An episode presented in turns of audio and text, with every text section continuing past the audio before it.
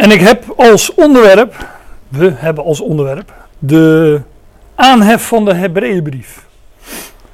En ik kan me zo voorstellen dat sommigen denken van ja, waarom moeten we nou over de aanhef van een brief gaan hebben? He, die, uh,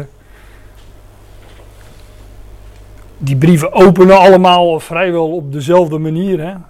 Hè? Um, maar dat is het hem juist. Dat is bij de Hebreeënbrief totaal anders dan al die andere brieven van Paulus. Want ik ga er maar uh, vanuit dat deze brief van Paulus is. Maar daar komen we zo wel op.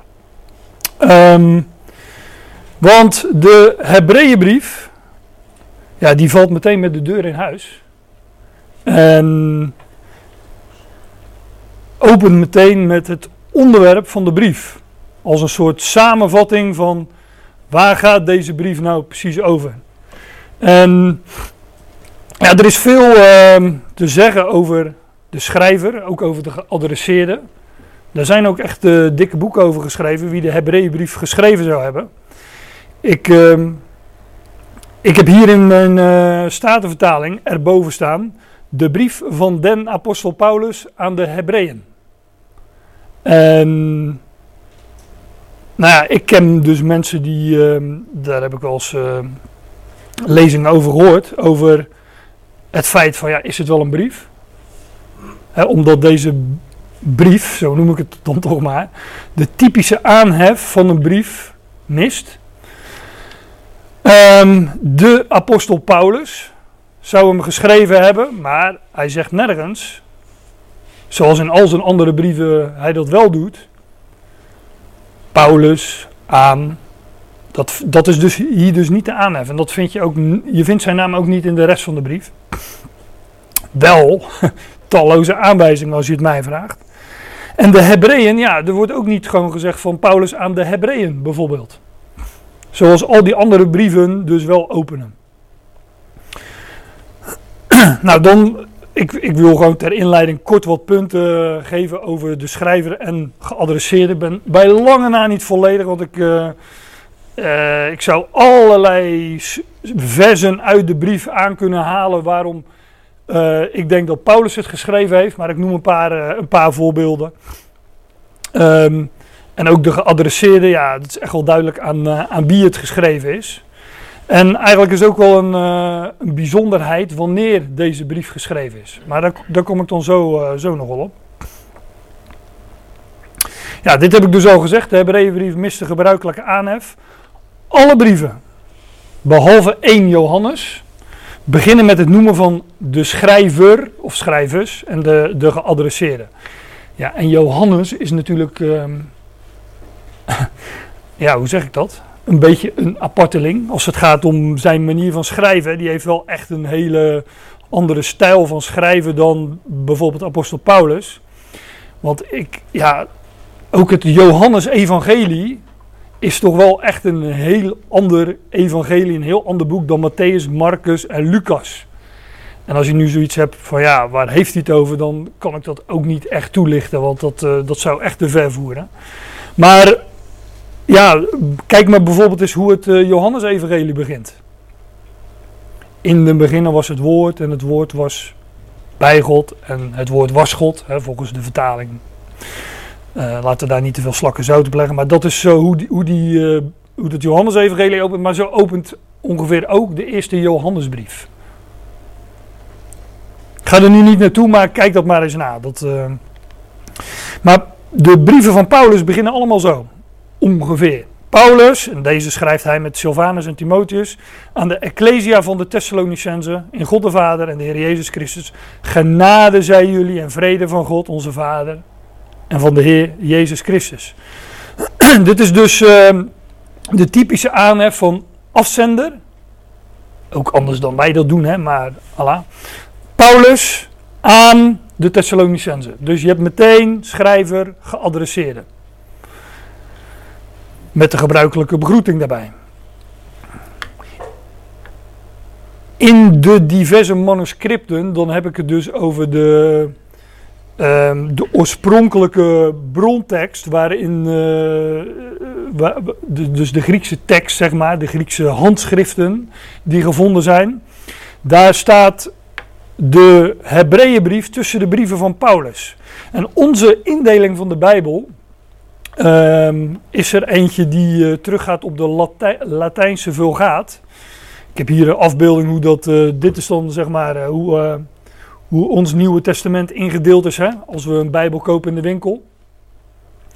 Um, maar dit is de indeling van de, volgens de Griekse manuscripten. En ik heb er wel eens een uh, artikel over geschreven op mijn website, ge- geïnspireerd eigenlijk door uh, onder andere het boek van Ernest Martin. Ik weet niet of jullie die kennen, maar Ernest Martin heeft ooit een boek geschreven, Restoring the Original Bible. Oftewel het, ja, het herschikken van, van de originele Bijbel. Hè, hoe, hoe is die Bijbel uh, origineel aan ons overgeleverd? Nou, dat is uh, op deze manier, want zo vind je terug in de Griekse handschriften. En He, eerst de Jood en dan de Griek. En vervolgens natuurlijk ja, openbaring nog, omdat dat gaat over uh, de openbaring van Jezus Christus. Dus eerst de Jood, dan de Griek, maar ook de verborgenheid en dan de openbaring van Jezus Christus. Ik zeg het nu allemaal heel snel en dat zou wellicht wat meer toelichting uh, behoeven. Maar daarvoor verwijs ik toch echt even naar, uh, naar bijvoorbeeld dat artikel wat ik er ooit wel eens over geschreven heb. Maar hier vind je dus Hebreeën tussen de brieven van Paulus. En hier heb ik hem ook blauw gemaakt. Als behorend tot de brieven van Paulus. Maar als ik hem rood had gemaakt, dan had je gedacht van ja, dan hoort hij tot uh, bijvoorbeeld bij Jacobus of Petrus of uh, Johannes of, of, of iemand anders uit de twaalf. Want Petrus, nou ik moet, zo, ik moet ze gewoon op volgorde noemen. Jacobus, Petrus en Johannes. Zij worden genoemd in Galaten twee als apostelen van de besnijdenis. En Paulus was degene die naar de natie ging. Ja, dat is hier, ik neem aan, hè, ik ga er even vanuit uh, dat jullie daar wel allemaal enigszins een beetje mee uh, bekend zijn. Um, maar als nou Jacobus, Petrus en Johannes, apostelen der besnijdenis zijn, zoals Galaten twee zegt. Hè. Ze, waren daar ook, ze hadden daar overeenstemming over, ze gaven elkaar daarover de rechterhand van de gemeenschap, zegt Paulus. En Paulus was de apostel van de natieën. Dan is het wel bijzonder, of apart, of dat hij een brief heeft geschreven aan Hebreeën, Hebreeuws sprekenden.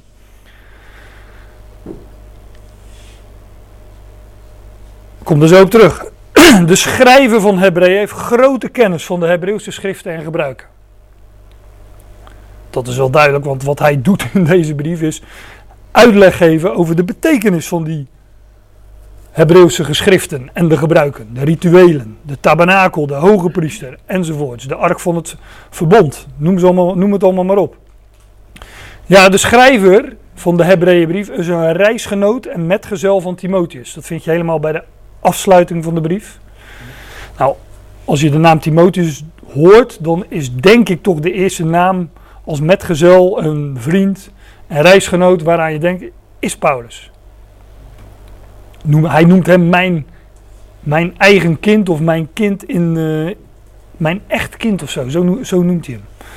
Het was ook zijn erfgenaam zeg maar in zijn bediening, aan wie hij zijn dienst overdroeg. Ja, het slot van de brief, uh, Hebreeën is uh, typisch Paulinisch. Wel een beetje apart woord, dat Paulinisch, maar hè, ja, hoe zeg je dat anders? Het slot van de brief is typisch des Paulus. De genade zijn met jullie allen. Amen. Nou, dat vind je dus echt bij Paulus in zijn brieven. Zo sluit hij ze, of genade en vrede, maar in ieder geval genade. En was het evangelie van de genade toevertrouwd. Ja, dat is ook een goeie. Petrus zegt dat Paulus een brief heeft geschreven aan zijn eigen lezers. Dus Petrus schrijft een brief aan, uh, ja, aan de besnijdenis. En hij zegt daarbij dat Paulus uh, hen ook een brief heeft geschreven. Nou, welke brief zou dat dan zijn? Nou, er is maar één brief die daar in aanmerking voor komt en dat is de Hebreeënbrief. Of het moet een brief zijn die verloren is gegaan. Maar ja, dan hebben we niet zoveel aan die opmerking. Petrus zegt in drie vers vijftien, twee Petrus drie vers vijftien. En acht het geduld van onze Heer voor redding, zoals ook onze geliefde broeder Paulus aan jullie schrijft, naar de wijsheid die aan hem gegeven wordt. En Paulus refereert ook nog eens dan, uh, Petrus refereert dan ook nog eens aan alle zendbrieven die Paulus geschreven heeft, waarin hij over, ja, waarin hij schrijft over het feit dat de wederkomst zoals Israël die verwachtte niet heel snel zou plaatsvinden, maar na twee dagen van duizend jaar. Maar nu uh, vat ik echt even snel wat dingen samen.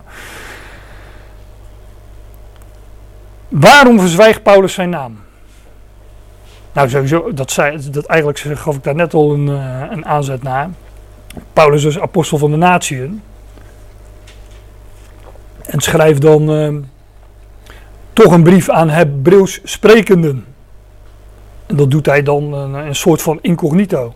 Maar Paulus lag ook wel moeilijk bij het Joodse volk, dat, bij, de Isra- bij Israël. Dat zou ook een, uh, een reden kunnen zijn. Lijkt me niet de beste reden, maar in, handel, in Handelingen eenentwintig wordt bijvoorbeeld gezegd dat men dingen over hem zei die, die niet waar waren, maar dat gingen allerlei geruchten over Paulus. Ga al, ja, dat ga ik allemaal niet laten zien, maar, maar zoek, zoek het maar eens op. En trouwens, lees het boek Handelingen. En overal waar Paulus in een Joodse setting kwam, brak oproer uit. In ieder geval, uh, nou ja, de ene keer nog, nog erger dan de ander. Maar overal waar hij kwam en zijn boodschap predikte, daar uh, ontstond rumoer, tegenstand, weerstand. Ja, Paulus, zijn naam, Paulus, pauze, hè, waar het woord pauze, het Griekse woord pauze en Paulus hebben alles met elkaar te maken, maar zijn naam en bediening staat model voor de verwerping, het terzijde stellen van Israël. En in die pauze met Israël, want God pakt die draad op in de toekomst, um, is het evangelie van de apostel Paulus maatgevend, hè, ging, ging het ook, ging redding naar de natieën. Dus ja, daar staat Paulus model voor. Wanneer is de Hebreeënbrief geschreven? Nou, daar... Uh, in de, men zegt, uh, tenminste, ik, ik, ik, heb dat, ik heb dat niet in heel veel handboeken opgezocht, maar bijvoorbeeld in de Telos-vertaling staat er boven in het jaar zestig, eenenzestig of tweeënzestig, drieënzestig. Anno uh, Domini... Uh, na Christus, laten we het zo zeggen.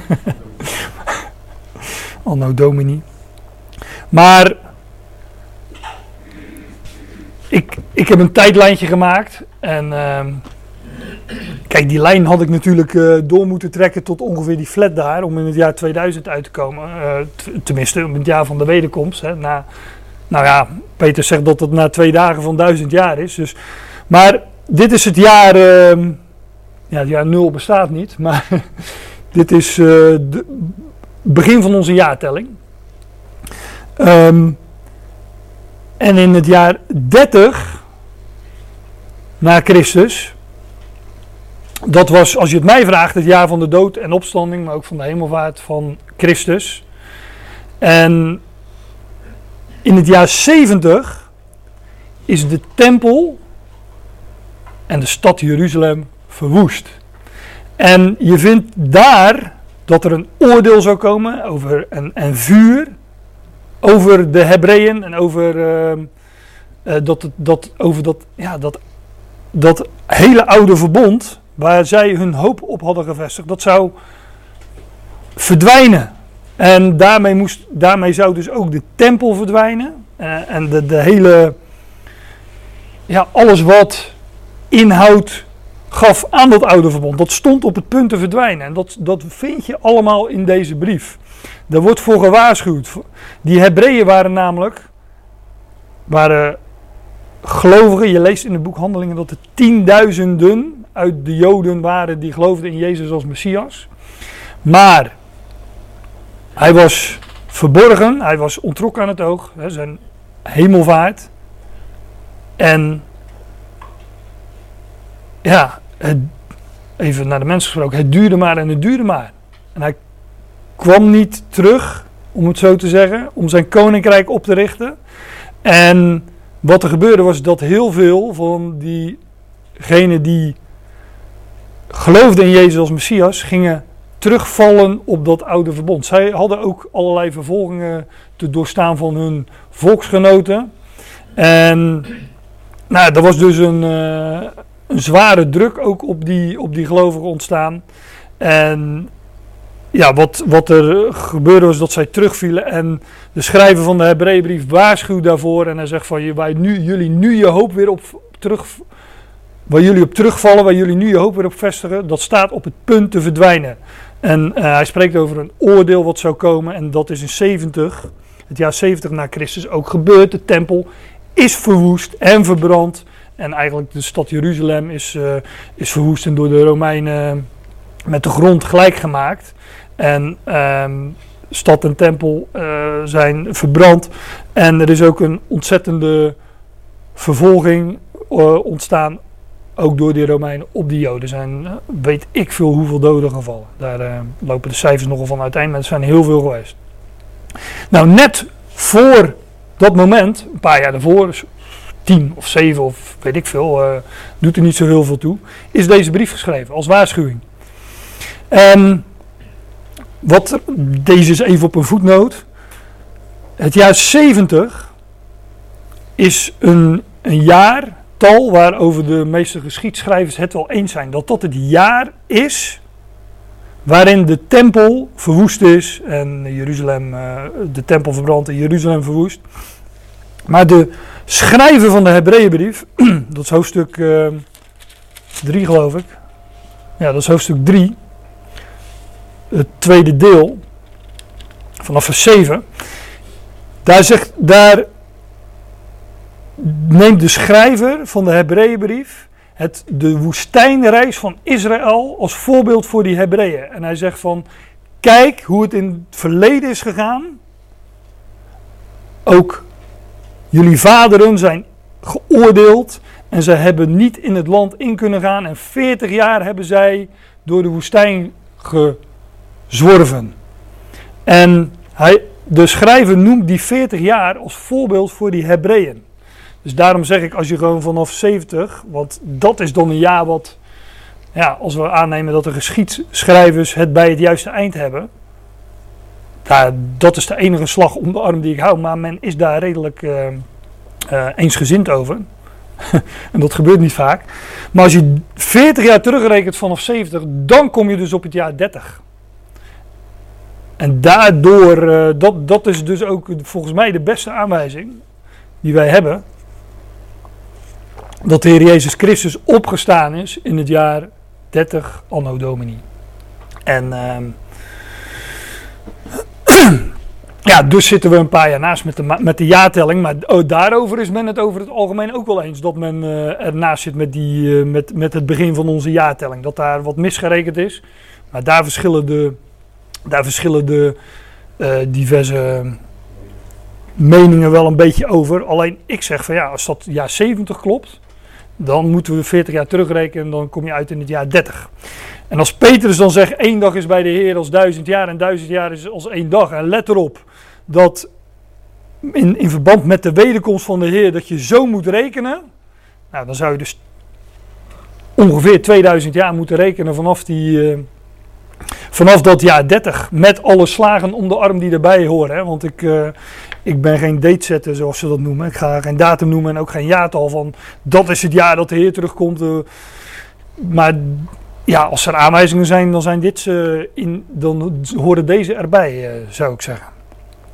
Maar die Hebreeënbrief, hè, dat, kijk, deze periode van, van de opstanding van Christus tot zijn wederkomst. Mijn beeld loopt net iets verder, zie ik. Hier staat ook nog een puntje. Als jullie het niet geloven, mag ik straks allemaal even komen kijken. Nee, dat heeft niet. Dat, dat heeft, nee, nee, dat heeft daar niet mee te maken. Maar dan weten we dat ook zeker, dat dat er niet mee te maken heeft. Maar deze periode. Nee, nee, nee.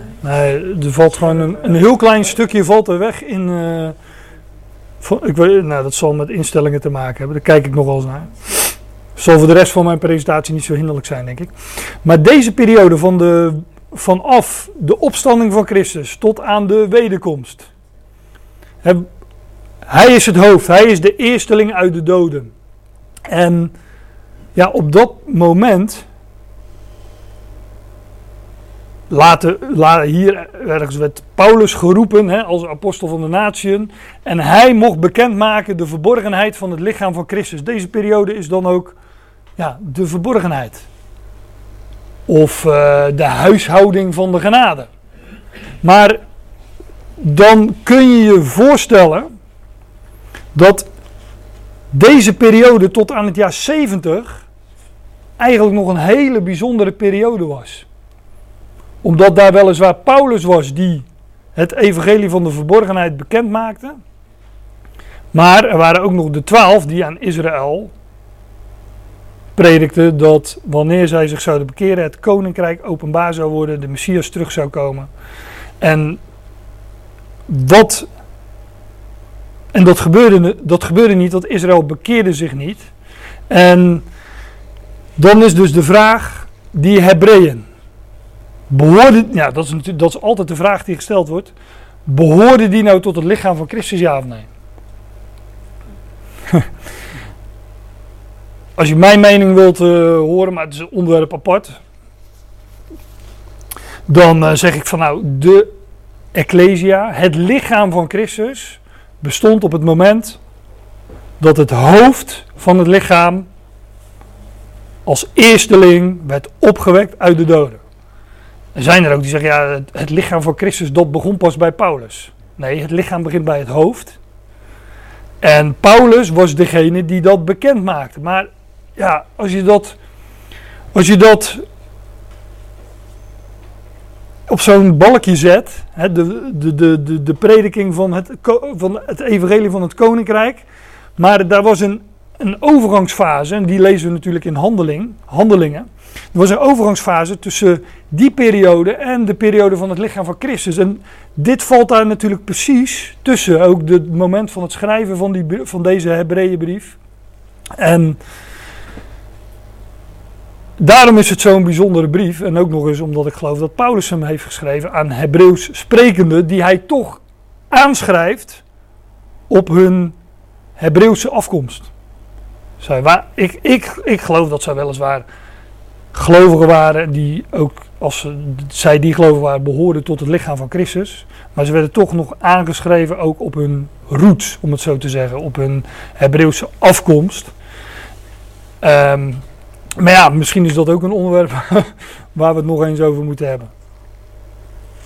Ik geloof echt dat de Ecclesia, het lichaam van Christus, begon bij het hoofd en ja, niet bij Paulus. Hij was degene die dat openbaarde en bekend mocht maken. Maar uh, ook dat was natuurlijk niet pas hier in het jaar zeventig dat hij dat bekend ging maken. Dat was al, al een stuk eerder. Nou, dat, uh, mijn eigen mening doet er toch niet zo heel veel toe. Dus dat is een beetje een, een zijlijn. Maar uh, denk, denk daar eens over na. We gaan gewoon naar uh, één vers één. Dat lijkt me een uh, goed plan. Ja, dus niet Paulus aan de Hebreeën of weet ik veel je aan de Hebreeën, maar de God. Die lang geleden, in de zin van, ik heb dat woord eens opgezocht, dat uh, dit Grieks woord palai, lang geleden. Maar dan, uh, dan zie je wel dat het betekenis heeft van al sinds lang, hè, reeds lang. God die al reeds lang of sinds lang, vele malen en op veel manieren, tot de vaderen spreekt in de profeten. Dus God, God heeft op heel veel manieren en vele malen tot de vaderen gesproken. In de profeten, door de profeten, maar in ieder geval ook in. Letterlijk in, die, in de profeten, in de profetische boeken. Ja, dat woord vaderen, vergelijk maar met drie vers negen. Hoofdstuk drie noemde ik net over de vaderen die de woestijnreis gemaakt hadden. En acht vers negen kom je nog een keer tegen. Maar wie zijn die vaderen? En daarmee, als je dat, als je dat weet, dan weet je ook meteen aan wie de brief geschreven is. Dus uh, er hoeft ook niet boven te staan aan de Hebreeën. Maar uh, dat wordt wel duidelijk als je leest uh, wie die vaderen zijn. Paulus zegt daarover in Romeinen negen, die Israëlieten zijn, hè? Hebreeuws sprekenden dus, vandaar Hebreeën, van wie het zoonschap en de heerlijkheid en de verbonden en de wetgeving en de dienst en de belofte zijn. Dat was aan Israël gegeven. Van wie de vaderen zijn. Dat zijn dus de vaderen. De vaderen zijn ja, de voorvaderen van de Israëlieten. Ja, het is eigenlijk heel simpel. En vanuit wie de Christus is naar het vlees.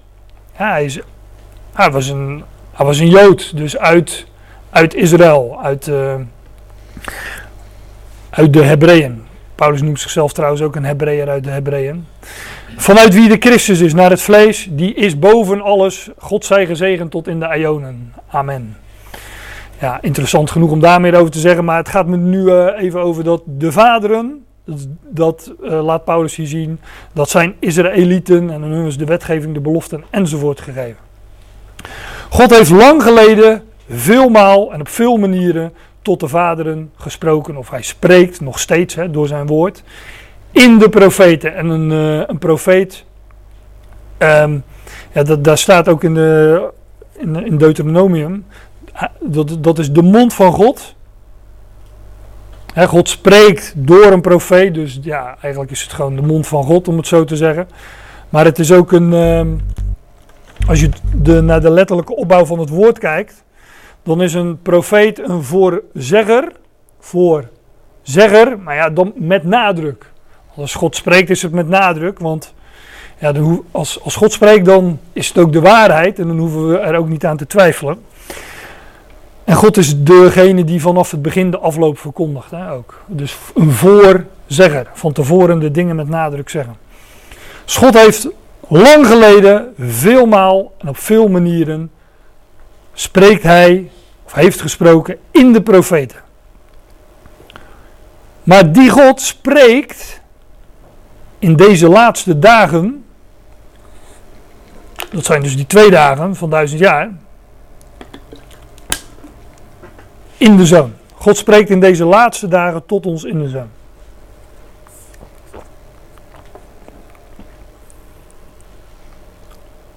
En God, ja, het was natuurlijk zijn Zoon, de opgewekte, die zich aan Paulus openbaarde, bekend maakte, op de weg naar Damascus en daarna nog, nog een aantal keren, aldus Paulus zelf. Maar in Galaten, hebben we ook wel eens besproken trouwens, dat is al een tijd geleden. In Galaten zegt Paulus dat toen God er een welbehagen in had, zijn Zoon in mij te openbaren. Dus Gods Zoon is verborgen, verhuld, verborgen in de hemel, hè, aan het oog onttrokken, maar God openbaart zijn Zoon in Paulus, zegt Paulus in Galaten één. Of is het twee? Nee. De laatste vers van één, dacht ik. Maar God op, toen God er een welbehagen in had, zijn Zoon in mij te openbaren. Toen verscheen hij, zijn Zoon, aan Paulus. Maar dat staat zo ontzettend sterk, dat God zijn Zoon openbaart, onthult, dus de bedekking ervan afneemt. Dat is wat, wat het woord openbaring betekent, apocalypsis, de bedekking ervan afnemen. Maar God openbaart zijn Zoon in Paulus. Dus wanneer we willen weten wie zijn Zoon is, de verbo- die verborgen is aan Gods rechterhand, daar gaat deze brief over, maar nu loop ik op de zaken vooruit, dan moeten we bij Paulus terecht. Hij openbaart Gods Zoon. Of nee, God openbaart zijn Zoon in Paulus. Zo staat het in Galaten één. En God spreekt in deze laatste dagen tot ons in de Zoon. Ja, dat doet hij via Paulus. En, maar ook via natuurlijk, als we dat eenmaal weten, via alle, eh, alle oud-testamentische beelden, om het maar zo te noemen. En ja, dat is echt waar de Hebreeënbrief over gaat. Die neemt de bedekking van dat Oude Testament af. Van de hoge priester, van de tabernakel, van al die rituelen, van de ark van het verbond. En noem het allemaal maar op. De Zoon wordt geopenbaard. En hij, hij was juist verborgen, onthuld in al die beelden. Het zijn illustraties. En als je weet waar het over gaat, ja, dan, en je ogen zijn ervoor geopend en je kent de brieven van de apostel Paulus, dan ga je ook zien waar het daadwerkelijk over gaat. God spreekt in deze laatste dagen tot ons in de Zoon, die hij plaatst tot lotbezitter van alle dingen. Van dingen staat hier wat licht, van alles. Hij is dus de bezitter, en dat heeft God hem, heeft God zo bepaald, hè, als door het lot. Dat is zijn lot.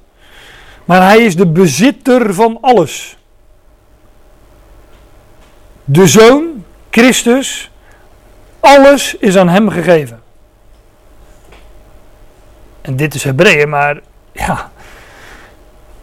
Weten jullie nog, Efezebrief? Aan hem is alles gegeven, maar, ja, ik zei het net eigenlijk al. Hij is het hoofd en wij zijn zijn lichaam. Dus wij zijn mede samen lotbezitters, samen bezitters met hem. Alles wordt aan hem gegeven en wij mogen daarin delen. Dat is, dat is ook ons lot. Wij zijn samen lotbezitters. Bijvoorbeeld, nou ja, ik, uh, Efeze hebben we het over gehad, maar in de Romeinen, daar staat dat de geest met onze geest getuigt dat wij kinderen van God zijn. Indien echte kinderen, zegt Paulus dan, dan ook lotbezitters. Want God geeft, God geeft het aan zijn, ja, aan zijn zoon, maar ook aan zijn kinderen. Maar Paulus zegt, indien echte kinderen, dan ook lotbezitters. Inderdaad, lotbezitters van God en samen lotbezitters van Christus.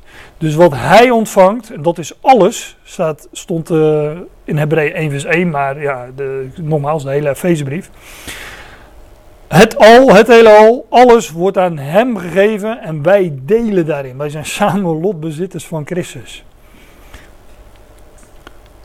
Wanneer wij namelijk samen lijden, dat gaat over de huidige tijd, met hem verborgen, miskend, dan is dat opdat wij ook samen verheerlijkt zouden worden. Wij worden, hij, hij zal verheerlijkt worden. Hij, hij is al verheerlijkt aan Gods rechterhand, maar dat is nog verborgen. Maar heel de, dat zijn heerlijkheid zal geopenbaard worden. Maar wij worden ook samen met hem verheerlijkt. Of moet ik het zeggen met de woorden van Kolossenzen drie. Samen met hem geopenbaard in heerlijkheid. God spreekt in deze laatste dagen tot ons in de Zoon, die hij plaatst tot lot, bezitter van alles. En wij met hem. En door wie hij ook de aionen maakt. God heeft door hem, ja, dat, dat is ook, uh, met, met het oog op hem, vanwege hem de aionen gemaakt. Ook Efeze, in overeenstemming met het voornemen, en een voornemen is een plan,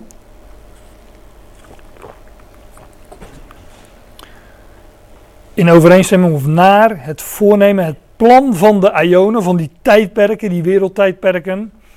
En dat plan, dat voornemen voert hij uit in Christus Jezus onze Heer. En het einde van die aionen, aan het einde van die aionen, dan zal alles onderschikt zijn aan de Zoon. Daar zijn wij op weg naartoe en nu zien wij dat nog niet, dat dat zo is. Eigenlijk is dat al zo, zegt ook Hebreeën. Dat alles aan hem onderschikt is. Maar dat is nu allemaal nog verborgen. Maar dat gaat hij. Hij gaat dat opeisen. Dat is, dat is weer de psalmen. Eis van mij, zegt God. Zit aan mijn rechterhand. Verborgen. Totdat ik al jouw vijanden onder jouw voeten zal stellen. Hem, hem komt dat toe. Hij is de Zoon. Hij is de bezitter van alles. En door hem zijn de aionen gemaakt. En God heeft een plan van aionen, die wereldtijdperken. En hij voert dat uit in Christus Jezus, onze Heer.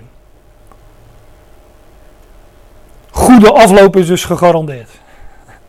Maar ja, ik heb de laatste tijd wat voor video's gemaakt over, uh, over die aionen. Dus het uh, houdt me nogal uh, bezig. Maar hoe heerlijk is dat om kennis te mogen nemen van dat plan. Hè? En...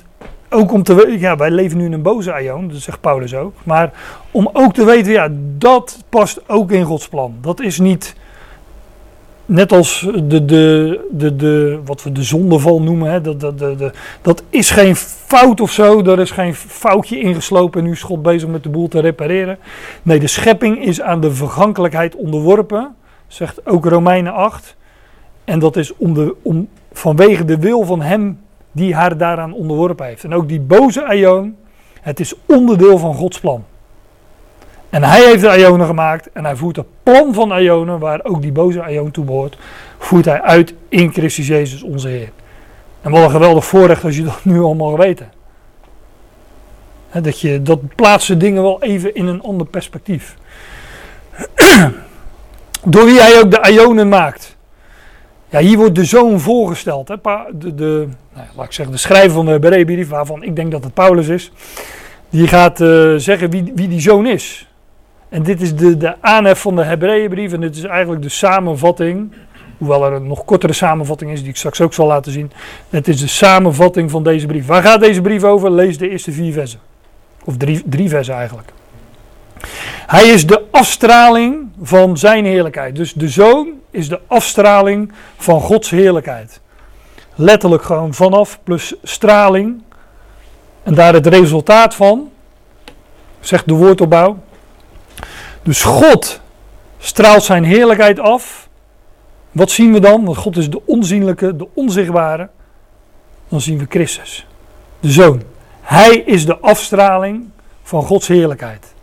In hem woont heel de volheid. Hoe stond er ook alweer in uh, Kolossenzen twee. In hem woont heel de volheid van de Godheid lichamelijk. Wil je weten wie de Godheid is?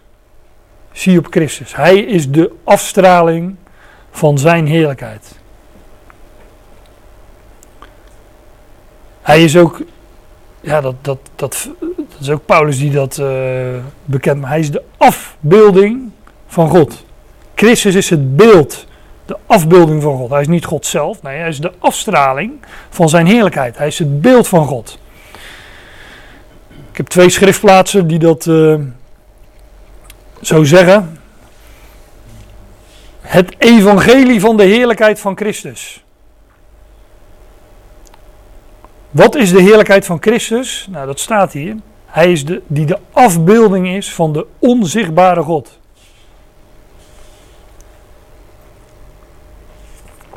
Tussen haakjes, op een voetnoot.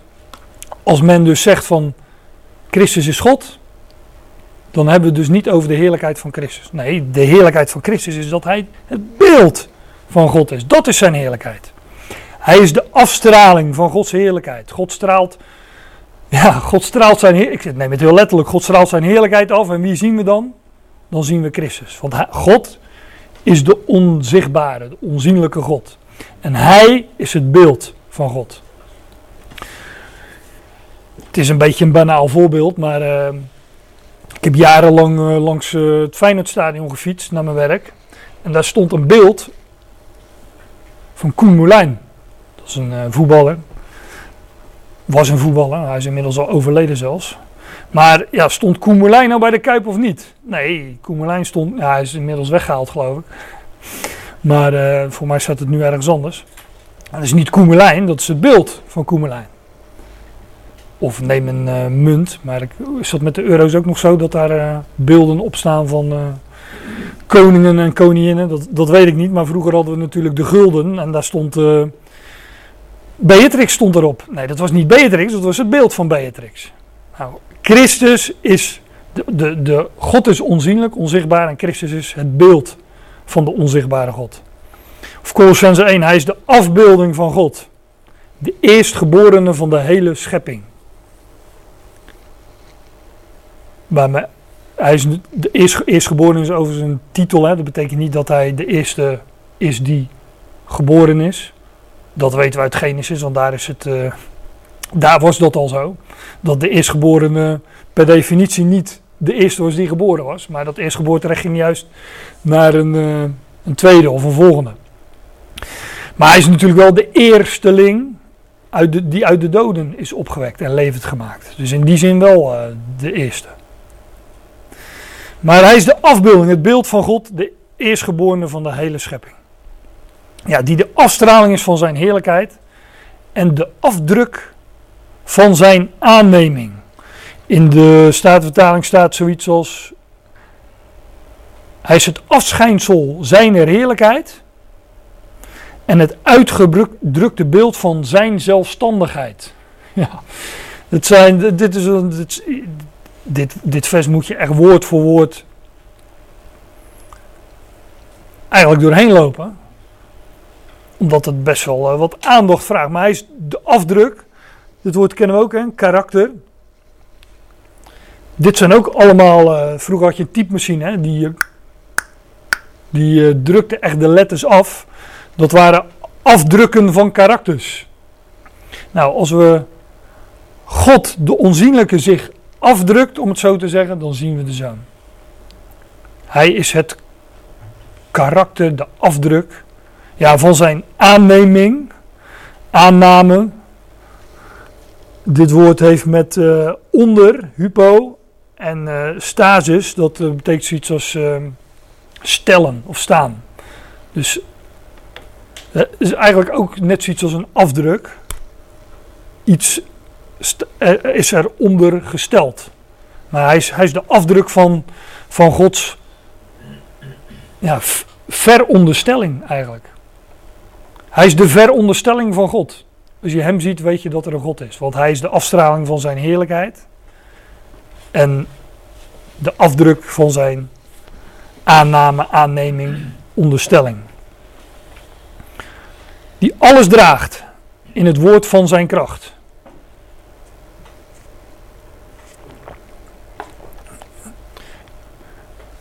Dat is ook Colossenzen één, daar stond het dus ook al dat hij een beeld is van de onzichtbare God. Maar hij is voor alles en alles staat samen in hem. Alles heeft zijn samenhang in hem. En hij draagt dus alles, het heelal, tapanta, het al, de alles, in het woord van zijn kracht. Zoals het lied zegt, he's got the whole world in his hands. Hij draagt alles in het woord van zijn kracht. Een reiniging van zondemakende. Dus hij brengt reiniging van zonde tot stand. En dit gaat over de Zoon die nu is gezeten, dat is het volgende zinsdeel, die nu is gezeten aan de rechterhand van God. Aan de rechterhand van de majesteit in de hoogten. Maar hij maakt een reiniging van zonde. Een reiniging van zondemakende. En uh, dit, dit woord, dat zie je aan dat uh, horizontale streepje, is een tijdloos feit. Het is niet zoals de Statenvertaling zegt, nadat hij de reinigmaking onze zonden door zichzelf teweeggebracht heeft. Alsof het een voltooid verleden tijd is. Hij is gestorven voor onze zonden, maar het gaat er hier over dat hij een reiniging van zonde maakt. Tijdloos. Natuurlijk in het verleden, door te sterven voor de zonden, maar nu ook. Het is tijdloos. Hoe stond het ook weer in Efeze vijf? Dat hij ons reinigt door het waterbad van het woord. Nee, door het waterbad in het woord. Hij reinigt ons in het waterbad, namelijk in zijn woord. En hij reinigt ons nu nog steeds. Een reiniging van zondemakende. En dat uh, in Hebreeën negen, daar gaat het over, daarom zeg ik, deze brief legt uit wat onder het oude verbond verborgen was. Die rituelen en over dat bloed van, die, van dat offerlam dat in het heiligdom werd gebracht, bloed van stieren en kalveren staat er dan, dat reinigde de, dat reinigde naar het vlees, maar dan staat er hoeveel te meer zal het bloed van Christus, die door de Ionische God zichzelf smetteloos aan God aanbiedt. Maar hoeveel te meer zal het bloed van Christus jullie geweten, jullie denken, reinigen van dode werken, om de levende en ware God te dienen. Hij reinigt ons. Hij reinigt ons geweten. Hij reinigt ons denken. En ja, dat wordt al uitgebeeld in die, uh, in die offerdienst. Dus hij reinigt ons. Ja, dat, ik leg daar de nadruk op, want in het christendom uh, is het meest gangbaar dat je dat, je dat zelf doet. Hè?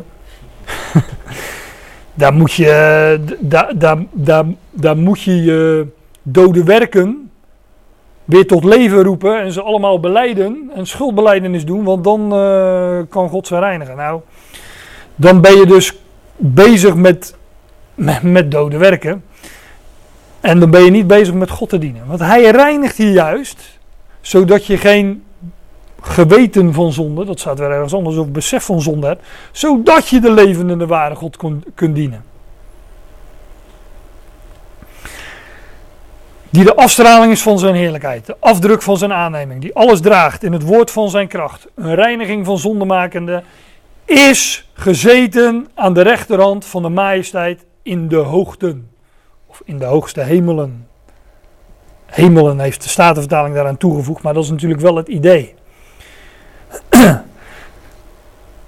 Die zoon is nu, en ja, toen ook al, dat is wat de schrijver zegt, tot de Hebreeën, is geze- gezet aan Gods rechterhand van de majesteit in de hoogten, in de, of in de hoogste hemelen van mij apart, maar daar is hij nu, verborgen aan het oog. En nu loop ik even op de Hebreeënbrief vooruit, maar in de Hebreeënbrief wordt gezegd dat die tabernakel een beeld is van de hemel. Dat heiligdom, dat heilige der heiligen, waar die priester, hoge priester, één keer per jaar inging in dat heiligdom om verzoening te doen voor de zonde van het volk. Dat is een beeld van de hemel waar Christus is ingegaan om verzoening te doen voor de zonde van zijn volk. En daar, ja, op het moment dat die priester in dat heiligdom was, was hij onttrokken aan het oog. Nou, zo is de zoon ingegaan in het ware heiligdom, namelijk in de hemel zelf. Maar dat is Hebreeën negen vers vierentwintig, waar dat gezegd wordt. En nu is hij gezeten aan Gods rechterhand van de majesteit in de hoogten. En onttrokken aan het oog, zoals die hoge priester onttrokken was aan het oog. Dus dit is het onderwerp van de Hebreeënbrief. Deze drie versen geven een uitgebreide samenvatting. Maar er is een vers dat het nog korter samenvat, Hebreeën acht vers één, waar staat: en dit is de hoofdsom van de dingen die hier gezegd zijn. De hoofdzaak of de hoofdstom is dit. Wij hebben zulk, een zodanige, hoge priester, die gaat zitten, is gezeten, aan de rechterhand van God. Of aan de rechterhand van de troon van de majesteit in de hemelen. Die, waar, overigens die troon, daar is de, het, dat deksel dat op die ark van het verbond zat, dat, uh, dat verzoendeksel is een beeld van de troon van God. Waarop weer cherubs uh, uh, stonden. De troon der genade wordt dat in de Hebreeënbrief genoemd en hij is daar. Die gaat zitten aan de rechterhand van de troon van de majesteit in de hemelen. Een dienstverrichter van de heilige plaatsen. Ja, een liturg staat er in het Grieks. Maar kijk, die hoge priester was ook hoge priester onder het oude verbond. Hè, die dat, dat fraaie kleed aan had. En die, uh, die rituelen deed van het, uh, het bloed binnendragen in de, en bespreng, sprenkelen op, dat, op die ark van het verbond. Dat was ook een dienstverrichter van de heilige plaatsen. Alleen, Christus, wij hebben zulk een hoge priester, dus een, op een andere manier is dat namelijk. Die is gaan zitten aan de rechterhand van de troon van de majesteit in de hemelen. Een dienstverrichter van de heilige plaatsen en van de ware tent, de ware tabernakel. Nou, als je de Hebreeënbrief leest, moet je, moet je echt je aandacht erbij hebben. Want die dienstverrichter onder het oude verbond was een dienstverrichter van de tent, van de tabernakel. Hè? Tent, tabernakel, dat zijn uh, synoniemen. Maar hij, de zoon, is een dienstverrichter van de ware tabernakel. Die de Heer opzet. Die tent werd door Israël op elke standplaats, die tabernakel heb ik het nu over, die werd op, door Israël op elke standplaats weer opgezet en afgebroken als ze weer verder trokken. En dan gingen ze weer volgende standplaats tent opzetten. Maar de, de ware tent is de hemel. Die, er staat ook echt in de schrift dat hij de hemelen uitspant als een tent. En Christus de Zoon is de dienstverrichter van de heilige plaatsen, maar niet die tent die op aarde stond, maar van de ware tent, namelijk de hemel zelf, zegt Hebreeën negen vers vierentwintig, die de Heer opzet en niet de mens. Dus hij is de dienstverrichter van het hemels heiligdom en daar doet hij, daar, daar maakt hij reiniging van zonde. En die hoge priester deed dat op heel laag niveau, hè, onder het oude verbond. Maar dat is allemaal een uitbeelding van wat Christus nu doet. Die zoveel beter wordt dan de boodschappers. Agalon, engelen, staat in de meeste vertalingen. En dit woord beter vind je dertien keer in deze brief. Een beter verbond, betere beloften, beter dan de engelen. En hij is zoveel beter geworden dan de engelen. Zoveel als hij een uitnemender, voortreffelijker naam dan hen als lotbezit, als bezit ontvangen heeft. Dus hij heeft een hogere naam ontvangen dan de engelen, zegt de schrijver hier. En dan moet je je bij voorstellen, de schrijver schrijft aan Hebreeën en van het oude verbond wordt gezegd dat dat, dat is ook weer een onderwerp apart, maar dat dat overgeleverd is aan het volk Israël door bemiddeling van engelen. Dus de engelen die staan, die, ja, onder, uh, onder de Hebreeën, is een engel heeft een hoge positie, hoger dan de mens.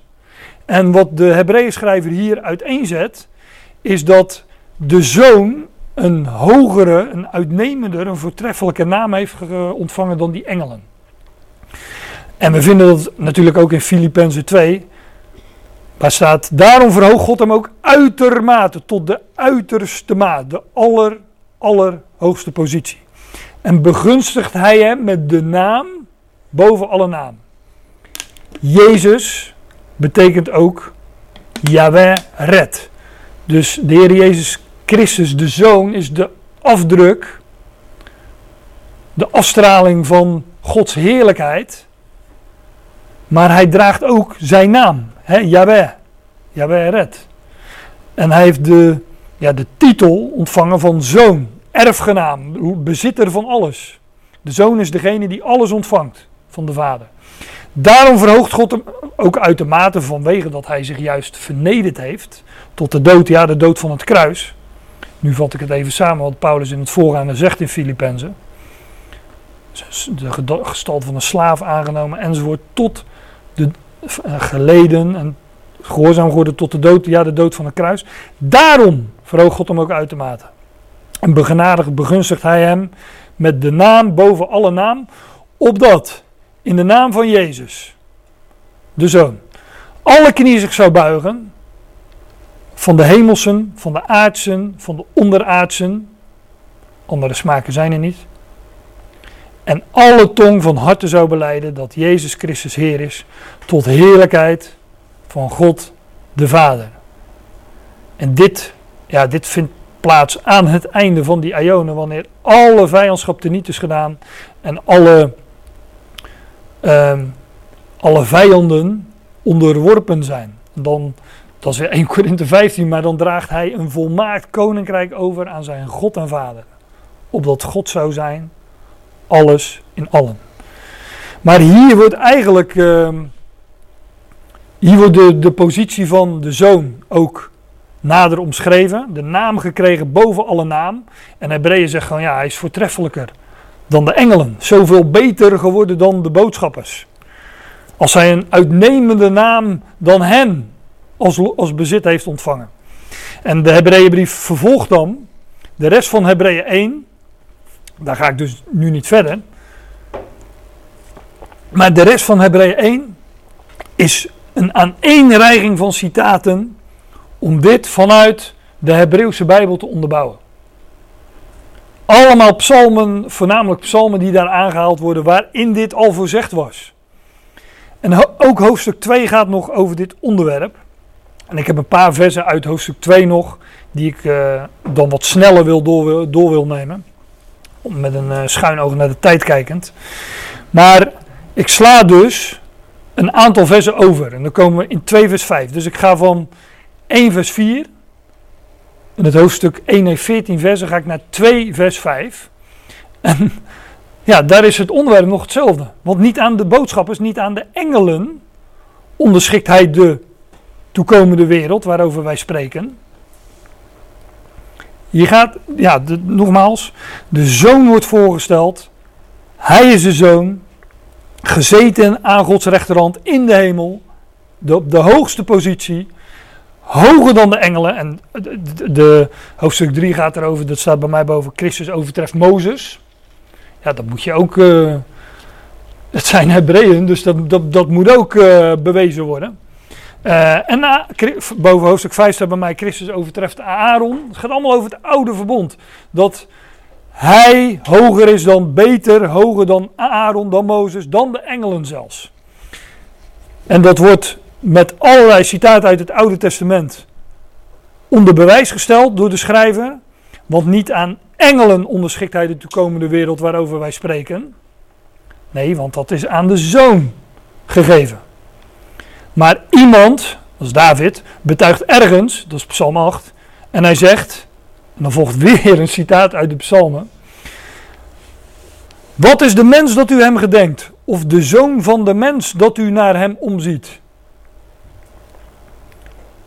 De zoon des mensen, zo kennen wij hem hè, uit de evangelie.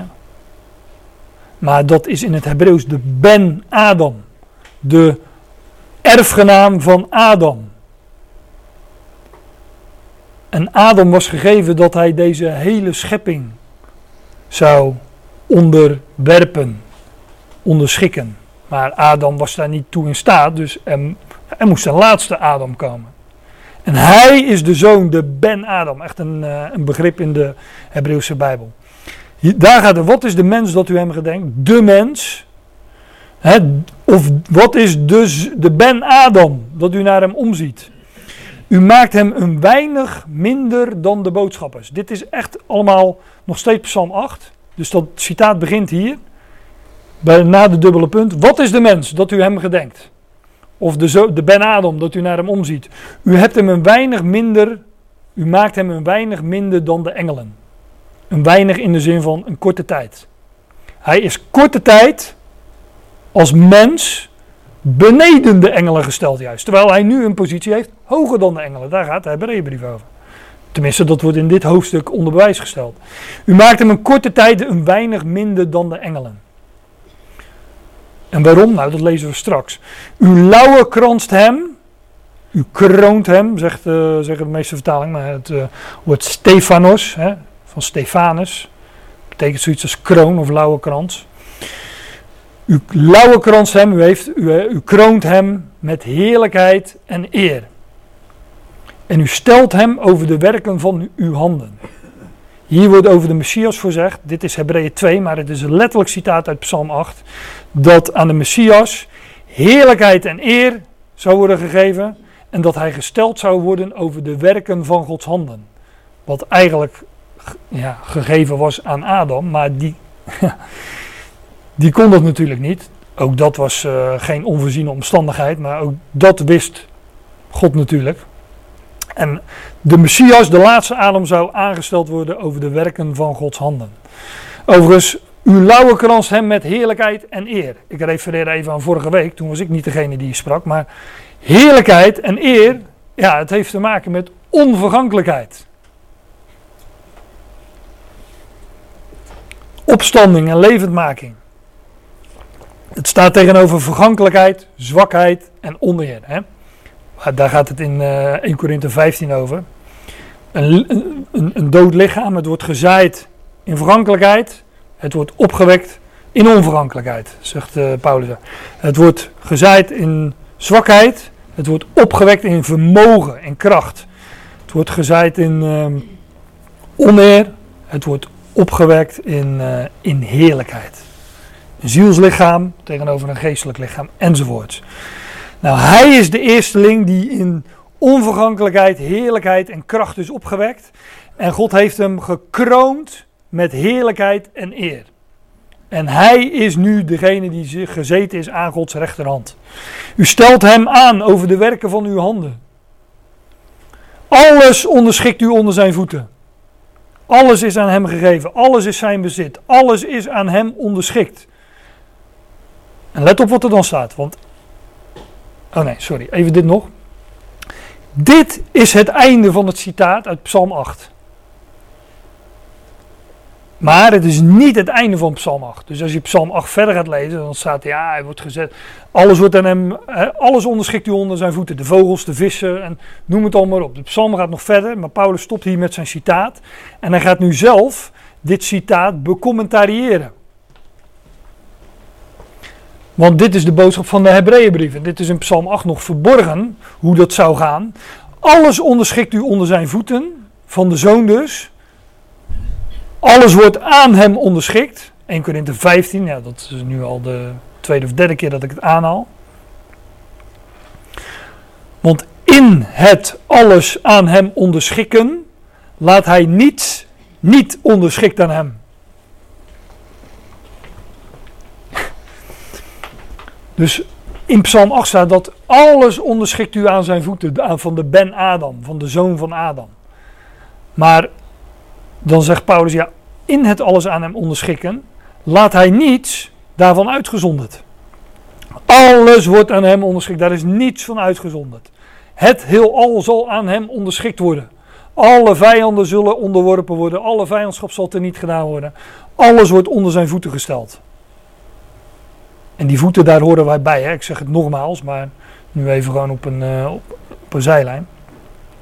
In het alles aan hem onderschikken laat hij niets niet onderschikt aan hem. Co- dit is commentaar van Paulus. En in Efeze één wordt gezegd, wordt hetzelfde citaat aangehaald. En er wordt gezegd, dit gaat over hoofd en lichaam. En hij onderschikt alles aan, onder zijn voeten. Dus alles wordt onder zijn voeten onderschikt. En hij geeft hem, God geeft hem als hoofd. Dus hij is het hoofd, de Zoon, Christus. Maar hij geeft hem als hoofd over alles aan de Ecclesia, die zijn lichaam is.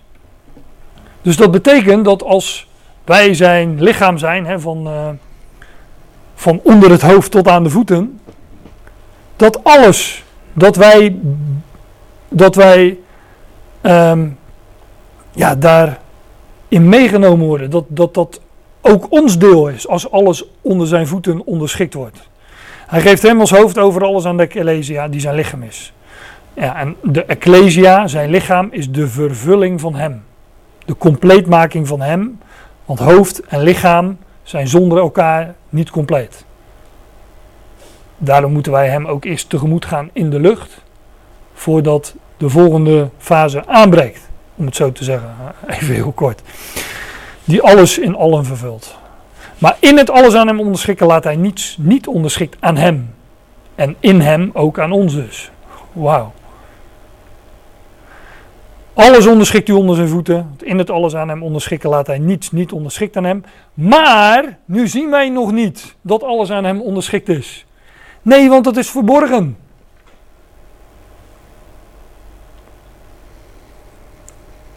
Maar... het is zo, want God heeft het gezegd en God heeft het beloofd, dus het is slechts een kwestie van tijd voordat gezien wordt. En wanneer hij geopenbaard wordt, zei ik, uh, zei ik zojuist al, dan zullen wij met hem samen geopenbaard worden in heerlijkheid. Maar ja, nu zien wij dat nog niet en de wereld ziet het ook niet, maar wij zien het wel, maar wij zien Jezus. En dan staat er weer die een weinig, korte tijd, minder gemaakt is dan de boodschappers, dan de engelen, omwille van het lijden van de dood. Ik pak eerst even de tussenzinnen. Hij is een korte tijd minder gemaakt dan de engelen. En nu heeft hij een positie die beter, die voortreffelijker is. Die, die boven de engelen, met uitnemender naam, hè, lazen we. Maar wij zien Jezus en die, hij is een korte tijd beneden de engelen gesteld, om het anders te zeggen. Omwille van het lijden van de dood, want hij moest sterven om opgewekt te kunnen worden uit de dood en zo de eersteling te worden van degenen die ontslapen zijn. Om de, zo, zodat allen die in Adam sterven, zo ook in Christus allen levend gemaakt worden. Eerste Korinthe vijftien vers tweeëntwintig. Maar eerst moest hij sterven. Dus hij is een weinig minder gemaakt dan de engelen, omwille van het lijden van de dood. Dat was de reden, hij moest sterven. En lijden en sterven. Zodat hij in de genade van God ten behoeve van allen de dood zou smaken of proeven. Zo staat het er. Dus hij stierf voor allen. Dus alles is aan hem onderschikt. Maar dat zien wij nu nog niet. Maar nu zien wij nog niet dat alles aan hem onderschikt is. Maar wij zien Jezus met eer en heerlijkheid gekroond. Wij zien met geestelijke ogen. Onze ogen zijn geopend. Efeze één, we hebben verlicht, dat bidt Paulus ook voor verlichte ogen. En wanneer je ogen geopend zijn, dan, ja, dan mag je hem nu al zien in de positie die hij heeft. Ontkend door de wereld, verborgen. En daarmee is ook uh, onze... Ja, wij, hebben, wij, wij, wij, hebben een, wij hebben de hoogste positie, hoger dan Israël, dan wat, dan wat Israël als lotsdeel ontvangt. Onze positie is hoger dan, dan dat van Israël. Alleen je ziet er nu niets van, het is verborgen. En daar gaan de brieven van Paulus over. En... Um, Ja, ook Jezus, die met eer en heerlijkheid is gelauwenkranst of gekroond, is aan het oog ontrokken. Zoals die hoge priester, die het heiligdom binnenging op Grote Verzoendag, en het volk zag hem niet. En ja, dat is een uitbeelding van de ware tent, de ware tabernakel, waar uh, Christus is ingegaan. En in die tussentijd is het, zullen we maar zeggen, nog steeds Grote Verzoendag. Totdat die hoge priester naar buiten komt en zijn volk zal zegenen. Want dat, dat deed de hoge priester als hij naar buiten kwam. Dan haalde men opgelucht adem, want er waren allerlei voorwaarden waaraan die hoge priester moest voldoen. En als hij daar niet aan voldeed, dan zou die dood neervallen. En men haalde dan opgelucht adem als hij naar buiten kwam, dan, dan zegende die het volk. Maar wanneer de Heer zal verschijnen op de Olijfberg, Zacharia veertien, ja, dan zal hij ook zijn volk gaan zegenen. En dat wordt allemaal uitgebeeld in, die, uh, in, in, die hoge, in dat hoge priesterschap en de tabernakel. En dit is uh, ja, de opening van de Hebreeënbrief, de hoofdsom van de dingen waar de Hebreeënbriefschrijver van spreekt. En alles is aan hem onderschikt. En alles zal, dat zal allemaal aan hem onderschikt ook worden, dat zal openbaar worden. En nu zien wij hem met eer en heerlijkheid gekroond. En uh, dank God dat onze ogen daarvoor geopend mogen zijn en dat we ja, ook op die manier in het leven mogen staan en ook mogen weten dat hij ons reinigt en heiligt en bijstaat en de middelaar is. En uh, ja, dat we dat geweldige uitzicht ook hebben dat wanneer hij uit dat heiligdom komt, zijn volk zal zegenen. En via zijn volk, deze, deze, deze hele wereld, alle volkeren, totdat alles aan hem onderschikt is. En dat alle vijanden onderworpen zullen zijn, als laatste vijand ook de dood teniet gedaan zal worden. En dan zullen allen levend gemaakt zijn. En dan zal hij een volmaakt koninkrijk overdragen aan zijn God en Vader. Opdat God zij alles in allen. Ja, wat een, wat een geweldig voorrecht om dat nu al te mogen weten, maar... Uh, ja, dat, dat zal het deel zijn van heel de schepping. Nou, daar zij hij voor gedankt, zou ik zeggen. Dank hem daarvoor. Amen.